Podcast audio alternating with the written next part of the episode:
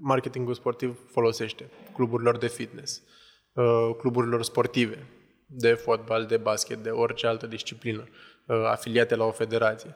Uh, marketingul sportiv folosește sportivilor în sine, antrenorilor și în principal oricui face sport și vrea să-și promoveze activitatea într-un mod sau altul cu diferite obiective. Bine ați revenit la un nou episod al podcastului despre sport. Astăzi vorbim despre marketing sportiv, ce presupune această ramură, cu Sebastian Furtună. Îl știți pe Sebastian, am mai vorbit și în sezonul trecut cu el despre not, acum vorbim despre marketing. Salut, Sebastian! Salut, salut! Uh, bună ziua, seara, în funcție de la ce oră ne, ne uităm. Uh, da, Sebastian e numele meu, Sebastian Furtună. Uh, am vorbit în trecut de în not, de beneficiile lui. Uh, am fost sportiv de performanță, polo la Steaua și în prezent mă ocup de marketing la Onyx Fitness Club, cam cel mai mare club uh, de fitness deschis în uh, sudul capitalei și zicem noi că va fi și cel mai performant. Bineînțeles, om de marketing trebuie să promovăm clientul, normal, așa? Normal. Deci ai avut, să zicem, o, un traseu normal, gen sportiv, și apoi ai intrat pe partea de management slash marketing pentru o sală? Da, da. Cumva prin prisma activității mele de până, principală de acum de până acum 2, 3, 4 luni, respectiv instructor de not, a trebuit să mă promovez singur și atunci mi-am dat seama că îmi place marketingul, îmi place partea asta de promovare și se îmbină bine cu, cu sportul. Și atunci am zis, de ce nu? Am învățat din ce în ce mai mult pe, pe partea asta. Uh, chiar și în perioada când eram doar instructor de not, am mai lucrat part-time în firmă de marketing și customer care ca să prind lucruri și, și să înțelegi despre ce e vorba. Și să înțelegi despre ce e vorba, bineînțeles. Hai să definim într-un fel sau altul. Cam ce presupune marketingul sportiv? Păi, marketingul sportiv presupune în linii mari cam ce presupune marketingul, dar uh, Uh, se axează pe partea de sport, în sensul în care marketingul sportiv folosește cluburilor de fitness, uh, cluburilor sportive, de fotbal, de basket, de orice altă disciplină, uh, afiliate la o federație. Marketingul sportiv folosește sportivilor în sine, antrenorilor și în principal oricui face sport și vrea să-și promoveze activitatea într-un mod sau altul cu diferite obiective. Noi să zicem că este un mix pe parte de online și pe offline și de atragerea sponsorilor. Deci da, da. Uh, e un mix. Oricum, marketingul presupune un mix. Uh,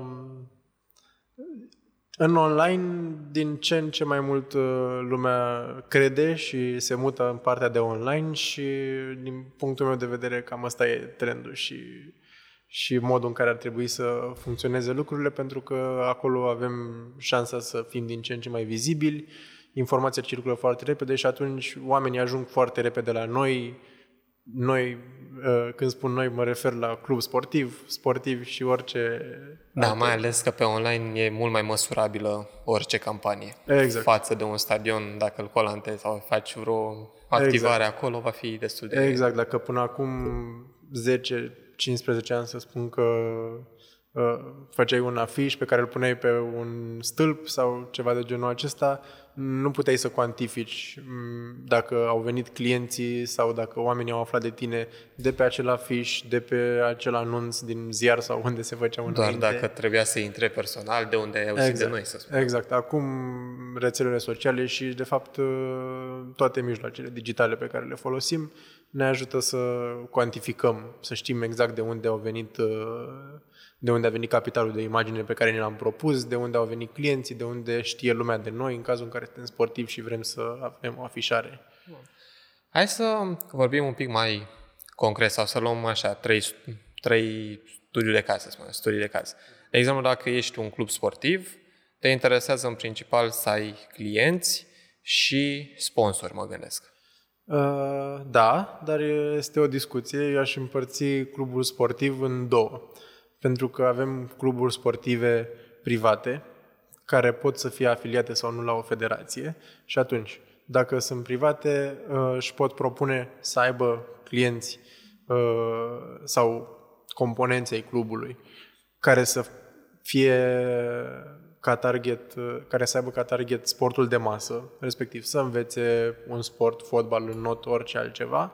Și mai sunt cluburi care au secții de performanță. De obicei acestea sunt afiliate la o federație, da? care au obiective clare, câștigare de turnee, campionate, competiții și așa mai departe. E, uh, ambele și cele private și cele nu, și cele care au uh, ca target sportul de masă și cele care au ca target sportul de performanță, uh, zic eu că au nevoie de sponsori, pentru că sportul în general este o activitate costisitoare câtă vreme îl faci uh, constant. Și atunci, mm, indiferent că îți dorești să atingi un obiectiv într-o competiție, sau că îți dorești să atragi cât mai multă lume de partea ta uh, să practice sportul de masă, ai nevoie de sponsor, pentru că asocierea cu un sponsor automat îți aduce și ție un capital de imagine și sponsorului la fel și oamenii în general uh, rezonează foarte bine cu, cu anumite branduri și atunci uh, ajută. Mai, mai ales că o să ai sportivi mult mai implicați, să spunem, într-un fel sau altul. Exact. Dacă este de masă, în schimb, clubul, automat o să se intereseze, să spunem, mai mult și partea de clienți, de sportivi, să-i atragă cât se poate de mulți, cât se poate așa. În schimb, dacă este de performanță, mă gândesc că o să intereseze calitatea, nu cantitatea.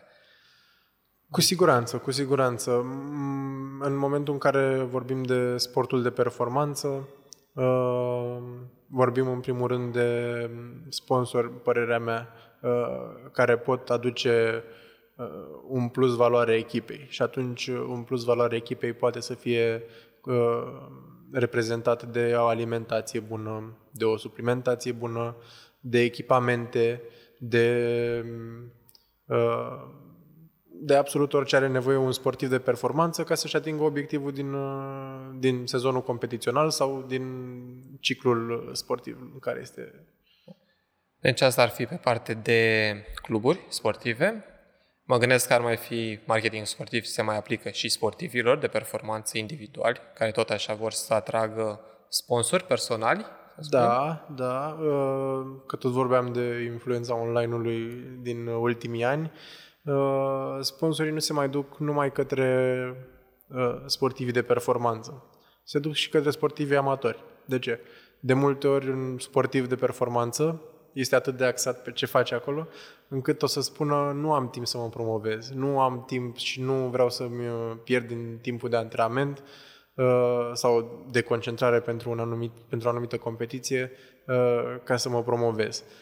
Și atunci sunt oameni care practică sportul în mod amator, să zicem că alergă în parc sau pe la diverse competiții de nivel amator, în noată, joacă orice alt, fac orice alt sport la nivel amator, dar știu uh, că ar putea să câștige ceva din uh, treaba asta, indiferent că vorbim de uh, un câștig material sau de un capital de imagine până la urmă, pentru că uh, toată lumea alergă mai mult sau mai puțin în online după atenție, după imagine. Da? Și atunci și un capital de imagine este, este binevenit și sunt mulți sportivi amatori care reușesc să obțină sponsorizări tocmai prin uh, faptul că își dedică foarte puțin timp, pentru că nu este vorba de, de a dedica, de a renunța la activitatea principală, sportul, pentru a te promova. Nu, este cu puțin organizare. Se poate face, se pot face exact. mult. Dar în ambele situații o să ai nevoie de o comunitate, online și offline, în funcție dacă ești sportiv, cât de amator, dacă ești amator, automat o să ai nevoie de o comunitate online, dacă ești totuși de performanță și ai și online și offline, cu atât mai bine mă gândesc. Mm, cu siguranță, în momentul în care ești sportiv de performanță, te asociezi și cu un club. Și atunci uh, oamenii uh, o să fie în jurul tău, în primul rând, pentru performanțele pe care le, le obții tu, în al doilea rând, pentru că uh, rezonează cu clubul la care activezi tu, te văd constant la competiții, indiferent că te văd live, vin la competiții sau te văd la televizor sau pe internet în funcție de unde este difuzată competiția. Uh, în momentul în care ești sportiv amator, mm, lucrurile nu stau chiar așa, în sensul în care uh, dacă să zicem că faci un sport de echipă sau alergi într-un grup organizat, uh, și faci asta la nivel amator, probabil cei cu care te asociezi tu uh, pot să dea mai departe și cam asta ar fi comunitatea ta offline. Pe când în online te faci mult mai cunoscut. Da, în online o să zicem că este la îndemână amândurora. Exact. Doar offline-ul este un pic mai dificil celui amator. Da, da. Deci asta ar fi primele două și mă gândesc la încă o ramură a sălilor de fitness, care ar fi tot pe marketing sportiv, mă gândesc, Da. un pic diferit. Uh, Da, deși vorbim tot de sport, indiferent că sunt săli de fitness sau care au și, uh, să zicem, clase de aerobic, grup fitness, cum avem și noi aici. Avem și sala de fitness și diversi, diversitate pe clasele de aerobic, activități de copii. Uh, De principiu, genul acesta de, de entități uh, vând un serviciu. Și atunci este normal să aibă nevoie de marketing pentru a-l vinde, da, de fapt, m, nu pentru a-l vinde, pentru a-l face cunoscut. Face cunoscut să, și să-l vândă până la urmă. Că Să-l obiectivul vândă, exact, este- doar că uh, probabil o să vorbim puțin mai târziu că rolul marketingului nu este neapărat să vândă. Da, nu este primordial, să spunem, sau în funcție este de, complementar. De business plan. Depinde. Depinde cu fiecare cum îl vede. Da. Uh, Deși pe parte de sală de fitness, mă gândesc că totuși seamănă marketingul, să spunem, e sportiv, seamănă cu cel clasic într-un fel sau altul, pentru că are același obiectiv de clienți. Seamănă, seamănă cu cel clasic și seamănă, să spunem, cu cluburile sportive de masă. Pentru că într-un astfel de centru de activități, practic, uh, se practică sport de masă, indiferent că vorbim de fitness, zumba, uh, pilates, yoga, orice altceva. Și atunci, uh, obiectivul unui club de, de fitness, spre exemplu, uh, este să atragă un capital de imagine cât mai mare, astfel încât oamenii să vină și să le testeze până la urmă serviciile. După aia este uh, treaba, să zicem, uh, personală, personalului clubului să mențină clienții, pentru că și rata aceasta de retenție a, a clienților este importantă. Uh, dar și în cazul uh, cluburilor de fitness, eu zic că este nevoie de, și ar trebui să se caute sponsorizare, pentru că, de exemplu, noi avem evenimente sportive uh, în interiorul clubului, cu clienții noștri, cu angajații. Și atunci uh, brandurile ar putea să vină către noi sau noi către branduri pentru a avea un parteneriat, astfel încât ambele uh, părți să aibă de câștigat capital de imagine.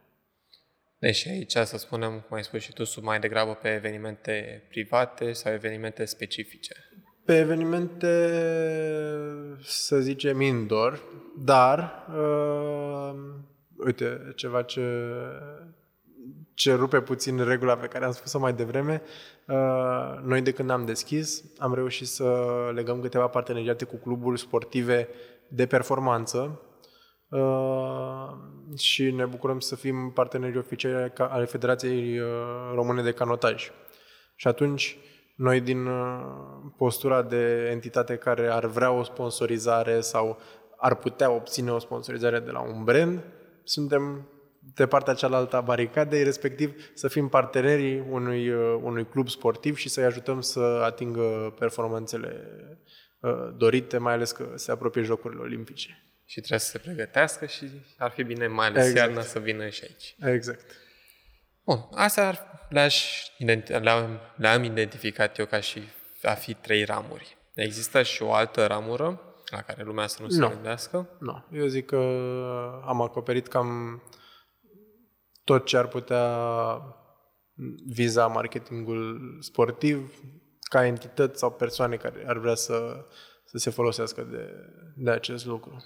Din experiența ta de până acum, ai observat um, că cluburile, sălile, sportivii, tot cele trei ramuri, um, dau atenție acestui marketing sportiv sau măcar îl conștientizează a fi important? Sunt, uh, sunt unii care îi dau atenție și, și bine fac, mai ales în mediul online, pentru că, după cum ziceam, asta, asta e tendința. Uh, și se vede începând cu uh, gradul de awareness, de cunoaștere pe care o au oamenii despre ei da? și după aceea sunt uh, cei care încă nu știu că vor să facă marketing sportiv, dar uh, ușor, ușor văzând în jur că, că o să piardă teren, sau nu neapărat că o să piardă teren, dar nu o să mai poată să țină pasul cu concurența, o să, o să conștientizeze importanța, importanța marketingului. Deci concurența te face, de fapt, să conștientizezi importanța marketingului, pentru că trebuie să te diferențiezi cumva de celălalt. De principiu, când vorbim de sport, indiferent că este de performanță sau de nivel amator, întotdeauna o să fie un element uh, competitiv. Și atunci, fiind sportiv, indiferent la ce nivel, o să ai acest uh, spirit competitiv. De exemplu, întrebare ce mă gândeam acum, ar fi pe principiu de, dacă un club sportiv de masă nu are anumite performanțe, sponsorul, un sponsor poate să-l abordeze, asta fiind valabil și pentru un sportiv amator, care, să spunem, tot are comunitate, sau dacă nu ai performanță, poți, de fapt, să ai și sponsori? Mm, părerea mea este că da. Okay. Depinde cât de bine știi să te vinzi. Uh, și nu neapărat cât de bine știi să te vinzi, pentru că s-ar putea interpreta că vrei să păcălești. Dar uh, faptul că tu atragi sau te duci către un sponsor în, uh, în dorința de a colabora cu, cu, cu el sau ei vin către tine, uh, trebuie să aibă ambele părți de câștigat. Și atunci, clubul poate avea, uh, sponsorul poate avea uh, un beneficiu prin faptul că își creează o comunitate mai mare, ajungând și în comunitatea ta, își uh, creează un capital de imagine mai mare. Da. Iar uh, tu te poți bucura viceversa de, de comunitatea uh, sponsorului, dar nu numai de asta. În momentul în care ai un ajutor, indiferent că vorbim de ajutor material sau de orice altă natură, ești încurajat să evoluezi. Și fiind încurajat să evoluezi, poți să ajungi să ai performanțe. Deci, e bine. Se construiește pe principiul ăsta. Da. Um, cam cum ar trebui să se abordeze discuția cu un sponsor, de exemplu? Dacă tu ai nevoie de sponsorizare, indiferent dacă ești club, sală sau sportiv, dacă tu simți nevoia că un sponsor ar fi ok pentru tine sau ai nevoie, pur și simplu, de sponsori, care consider că ar fi, nu știu, un manual de urmat, să spunem, sau care sunt best practice? Un manual de urmat e, e greu de făcut, mai ales acum și în scurt timp, uh, dar cum ziceai și mai devreme, în momentul în care te adresezi cuiva de la care cere ajutor, de principiu trebuie să aibă și el ceva de câștigat din treaba asta. Deci asta da? e Și atunci tu trebuie să știi foarte bine punctele tale forte, ce știi să faci, să nu supraevaluezi ce poți să faci pentru că atunci vei dezamăgi, dar nici să subevaluezi. Da? Și atunci, în momentul în care tu știi ce poți, să, ce poți să-i oferi respectivului sponsor, el va decide dacă vrea să se asocieze, să se asocieze cu tine sau nu. După care, de acolo, eu zic că uh, e treaba fiecăruia. Și de pe partea cealaltă a baricadei, să spunem că dacă tu reprezinți o firmă, un sponsor, mă gândesc că este cam același lucru, trebuie să-ți este, faci un pic temele este fix înainte. același lucru, pentru că în momentul în care sponsorizezi ceva, tu practic îi investești în capitalul tău de imagine, dar tu investești resursă materială, financiară, poate resursă de timp. Și atunci orice resursă trebuie cumva recăpătată sau uh, cuantificată într-un rezultat care vine către tine. Da. Deci să-ți faci bine temele și chiar dacă un sportiv îți spune un anumit anumite sume, nu știu, anumite date, totuși ar fi bine să le și verifici un pic. Normal, normal. Trebuie să vezi în primul rând dacă este benefic pentru tine, atât ca sportiv cât și ca sponsor. Pentru că de multe ori se întâmplă să vină anumite branduri, anumiți sponsori către un sportiv și să nu fie exact pe placul sportivului. Sau să spunem că sportivul nu se identifică cu acea entitate. Și atunci sfatul meu sau cum aș face eu Uh, nu m-aș asocia cu un brand, cu un sponsor al, în, ale, în ale cărui, în ale cărui valori, nu cred. Da. Pe asta e cel mai important, că trebuie totuși, mai ales în social media și pe partea de online, exact. se vede dacă nu e ceva ok. Tocmai de Este destul de multă transparență și atunci, în momentul în care nu crezi în ceva uh, cu care te asociezi, mai bine nu-l faci. Bun. Deci am cam clarificat ce înseamnă marketing sportiv. Aia se pune accentul acum, cum ai spus și tu, pe digital, pe online, totul se pune acolo. Um, există vreo platformă anume de recomandat care să ieși în față sau, uh... sau este în funcție de targetul tău? Mă gândesc că dacă ești o sală de fitness, te gândești totuși la oameni mai în vârstă o idee și automat o să folosești Facebook-ul. Dacă ești un club de masă și te adresezi copiilor, e iarăși Facebook slash Instagram slash TikTok. De fapt, uh, ce îmi spui tu cu, cu diferențierea pe vârste uh, este puțin subiectiv. Și de ce spun asta?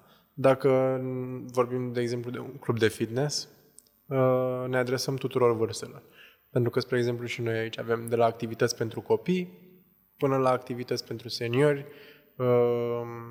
servicii de recuperare, cum ar fi kinetoterapie, masaj, fizioterapie, și atunci targetul nostru de vârstă este lărgit, să spunem, de la 4 ani când copiii pot să vină la niște activități de grup de copii, da? până la cele mai înaintate vârste la care oamenii se simt bine să facă sport sau să vină să se recupereze în centrul nostru. Dacă vorbim de sport de masă, destinat special copiilor, într-adevăr, acolo uh, părerea mea este că social media ajută foarte mult pentru că avem cele două platforme mari, Facebook și Instagram, unde vrem, nu vrem, existăm. Avem un cont măcar pe una dintre ele. Și atunci uh, cluburile pot să găsească ușor uh, persoane din targetul lor în funcție de platformă. Spre exemplu, uh, pe una dintre cele două platforme, publicul este mai tânăr. Da. Pe când pe cealaltă chiar dacă a rămas publicul mai în vârstă, să spunem, este relevant pentru anumite branduri. Da, pentru targetul lor. Deși anumite branduri s-au retras de pe anumite rețele sociale. Dacă e normal, în momentul, în care, în momentul în care știi ce vinzi sau ce, uh, ce servicii prestezi, trebuie să te decizi merită să fiu pe o rețea socială, merită să fiu în online, pentru că nu înseamnă că dacă ai un brand, trebuie să fii și în online. Există branduri care, într-adevăr, nu au nevoie de online, pentru că nu ar avea ce să afișeze acolo. Targetul lor nu este acolo, activitatea lor nu are ce să caute acolo. Dar când vorbim de servicii, uh, în general, avem ce să... Trebuie să fii peste tot, în da. principal. Da. Exact. Și asta iarăși bine de ținut minte pentru sportivi, dacă vor să-și obțină o sponsorizare, să-și facă un pic temele dacă brandul respectiv are ce câștiga de pe rețeaua respectivă socială.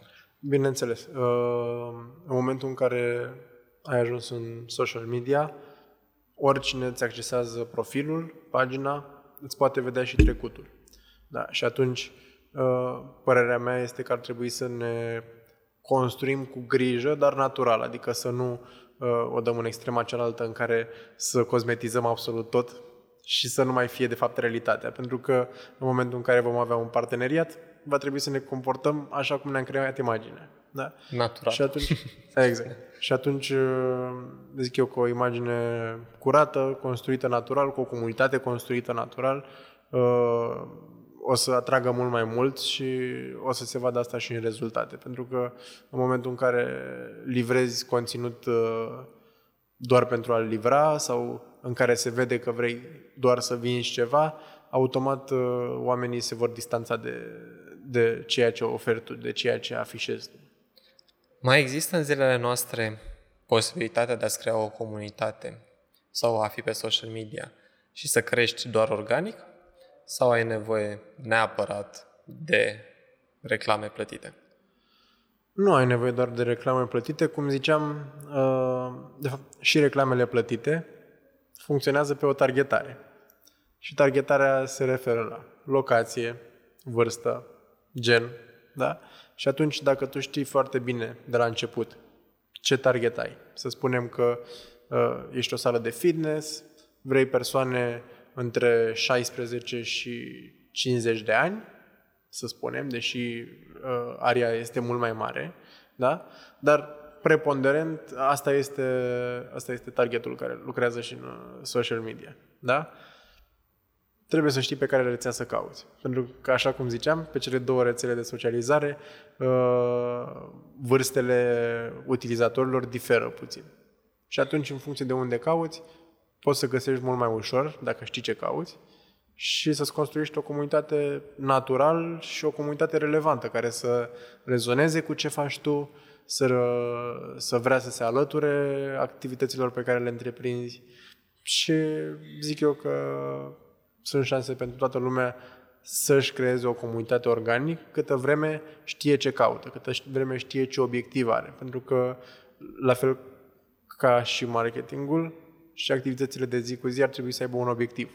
Ar trebui să știm de ce facem activitățile respective, unde vrem să ajungem cu ele, uh, la ce ne sunt nouă utile, că poate ajungem să facem ceva și ne dăm seama, păi nu mi-e foarte util.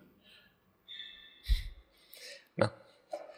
Deși, da, bine, asta cu organicul și plătitul este la fel, depinde de multe aspecte particulare, cum ai spus și tu, subiective și campaniile plătite, până la urmă, sunt tot o formă organică de a-ți crește contul. Pentru că tot ce faci tu este să investești pentru a-ți atrage comunitate relevantă. În momentul în care investești bani în alte lucruri care ți aduc uh, care îți aduc o comunitate și de cele mai multe ori când faci acest lucru, comunitatea aceea nu este relevantă. Când încerci să trișezi, atunci, într-adevăr, nu se mai numește creștere organică, Uh, și asta se vede pe cifre. Cine știe să se uite, își dă seama că ai o comunitate mare și uh, rata de engagement pe profilul tău, uh, felul în care lumea interacționează cu, cu profilul tău și cu ceea ce faci tu acolo, uh, ar trebui să fie cumva, uh, să zicem, uh, direct proporțional. Și foarte rar să se întâmple acest lucru, mai ales că anumite rețele sociale fără puțin bani sau fără un pic de atenție din parte financiară, nu o să-ți pună postarea nicăieri. Dar la fel. Aici, aici aș putea contrazice, dar în momentul în care încep să, să înveți și să, și să jonglezi puțin cu ce îți oferă rețelele sociale, ajungi să îi păcălești puțin. Nu o să-i păcălești niciodată în totalitate, dar poți să mai, poți să mai te joci. Zicem să te joci, da, cu, cu cifrele. Um, cam asta mă gândesc că ar fi pe partea de marketing sportiv. Dacă ar fi să rețină un sportiv sau o sală, hai să spunem prima dată un sportiv, care ar trebui să fie punctul de luat în seamă din tot acest podcast? Mm, punctul de luat în seamă ar fi să-și creeze o imagine clară, curată, um, cât se poate de naturală, să o consolideze în fiecare zi și să fie o imagine care să fie și în online. Pentru că cu cât uh, înaintăm în, uh, în timp o să vedem că uh, online-ul o să primeze sau cel puțin astea sunt uh, direcțiile acum, uh, motiv pentru care și noi filmăm în online. Da, suntem doar da. în online. și atunci uh, Asta ar fi sfatul meu. Și primul lucru pe care l-aș face dacă aș fi la un club sportiv, dacă aș fi un sportiv și dacă aș lucra la o sală de fitness, de exemplu. Și dacă, să zicem că în primul caz, când am fost la un club sportiv, nu am făcut asta pentru că nu aveam cunoștințele uh, respective, pentru mine și pentru sala unde sunt acum, Ăsta a fost primul lucru pe care l-am făcut, să-mi creez o imagine mie și sălii. Deci imaginea și povestea contează. Normal, contează de fiecare dată, pentru că marketingul până la urmă spune o poveste despre ceea ce ești tu, ceea ce faci, ce vrea, ceea ce vrei să vinzi. Uh, spuneam mai devreme, în începutul discuției noastre, că rolul marketingului nu este neapărat să vândă. teoria spune și practica îi confirmă faptul că marketingul are rolul să aducă omul până în poarta vânzării. După care omul de vânzare își face treaba. Dar asta se aplică de cele mai multe ori când vorbim de vânzarea de bunuri sau de servicii. Pentru că acolo avem departamente separate, separate de marketing, de vânzare, de, uh, sunt departamente complementare care ar trebui să se ajute unul pe celălalt. Dacă vorbim de un club cu resurse mai mici, de personal, de timp, de cunoștințe, sau vorbim de un singur sportiv, atunci sportivul uh, sau omul, să nu-i spunem sportiv, pentru că până la urmă oricine poate să facă marketing, indiferent că vorbim de sportiv sau nu, uh, trebuie să fie ca o mică agenție de publicitate în anul nostru. Adică trebuie să știm să și filmăm puțin, trebuie să știm să vorbim despre noi, trebuie să știm să ne punem în valoare și atunci uh, să facem poze, să scriem bine, să facem tot ce trebuie. Exact. uh, apropo, uh, cam care ar fi costurile necesare pentru marketing, dacă tot ai spus partea asta? Există lumea să se aștepte că o să fie foarte scump sau foarte ieftin sau cum vezi această situație? Uh, ar fi împărțită iar în două. Dacă alegi să faci marketing pe cont propriu, să te promovezi tu, indiferent că ești club sau, uh, sau persoană, uh, uh, un individ, poți să faci foarte bine marketing și gratuit sau la costuri foarte mici.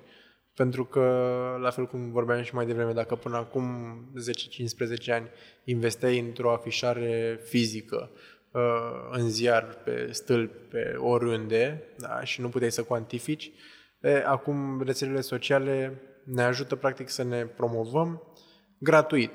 Gratuit până la un punct. Cum ziceai și tu, la un moment dat este necesară și o minimă investiție în funcție de cât vrei tu de repede, cât de repede vrei tu să crești. Pentru că dacă ai răbdare, crești ușor și fără investiții. În momentul în care ai resurse, și de timp și de uh, și resursă umană, pentru că până la urmă degeaba ai resursă de timp și resursă financiară dacă nu are cine să le, să le utilizeze. Uh, în momentul ăla, să zicem că ești un club de fitness, părerea mea este că ai de investit și ai de investit constant. Nu mult, poți să minimizezi costurile, dar uh, Părerea mea este că să le reduci la zero este aproape imposibil pentru că este o industrie care se tot mișcă, se tot dezvoltă, lucrurile uh, apar lucruri noi mm, aproape săptămânal și trebuie să ții pasul cu competiția. Da. Partea bună e că dacă ai resurse financiare, automat poți să apelezi la o agenție sau poți să apelezi la specialiști, astfel încât să nu faci totul singur. Exact. Uh, și automat ți-ai făcut timpul necesar prin cumpărarea timpului. Exact. În, în moment, spre exemplu, nu ai, uh, nu ai un specialist în club sau uh, în uh, firma pe care, pe care o deții, dar vrei să faci lucrurile la un nivel înalt, recomand o agenție de publicitate, la fel. Trebuie, ca și în relația sponsor sportiv și invers, trebuie stabilită o relație și un research făcut de ambele părți, astfel încât uh, compania să știe cu ce se ocupă agenția, să aibă un trecut al ei și agenția de asemenea, pentru că nici pentru agenție nu ar fi uh, un capital bun de imagine să aibă un parteneriat cu, cu cineva îndoielnic. Sau... Îndoielnic, exact, să zicem așa. Bun. Pe tine te găsesc pe Facebook, Instagram. Mă pe găsesc pe toate. Facebook, Instagram, exact ca data trecută, mai mult pe Instagram, Sebastian Furtună. Uh, și mă găsesc uh, mai nou prin postările și prin activitatea pe care o am pe Onyx Fitness Club, la fel, și pe Instagram și pe Facebook. Da, mai ales pe partea de marketing, la, la fel, tu ești și sportiv, ești pe ambele baricade. Exact. Ești și sportiv, deci poți să primești sponsorizări. Sunt, sunt o mică agenție de publicitate. ești all in one acolo. Exact. Bun. Păi, cam acesta a fost podcastul. Am învățat despre marketing sportiv, ce înseamnă acesta și câteva tips and tricks pentru cluburi sportive și pentru sportivi mai ales. Până la data viitoare, numai bine!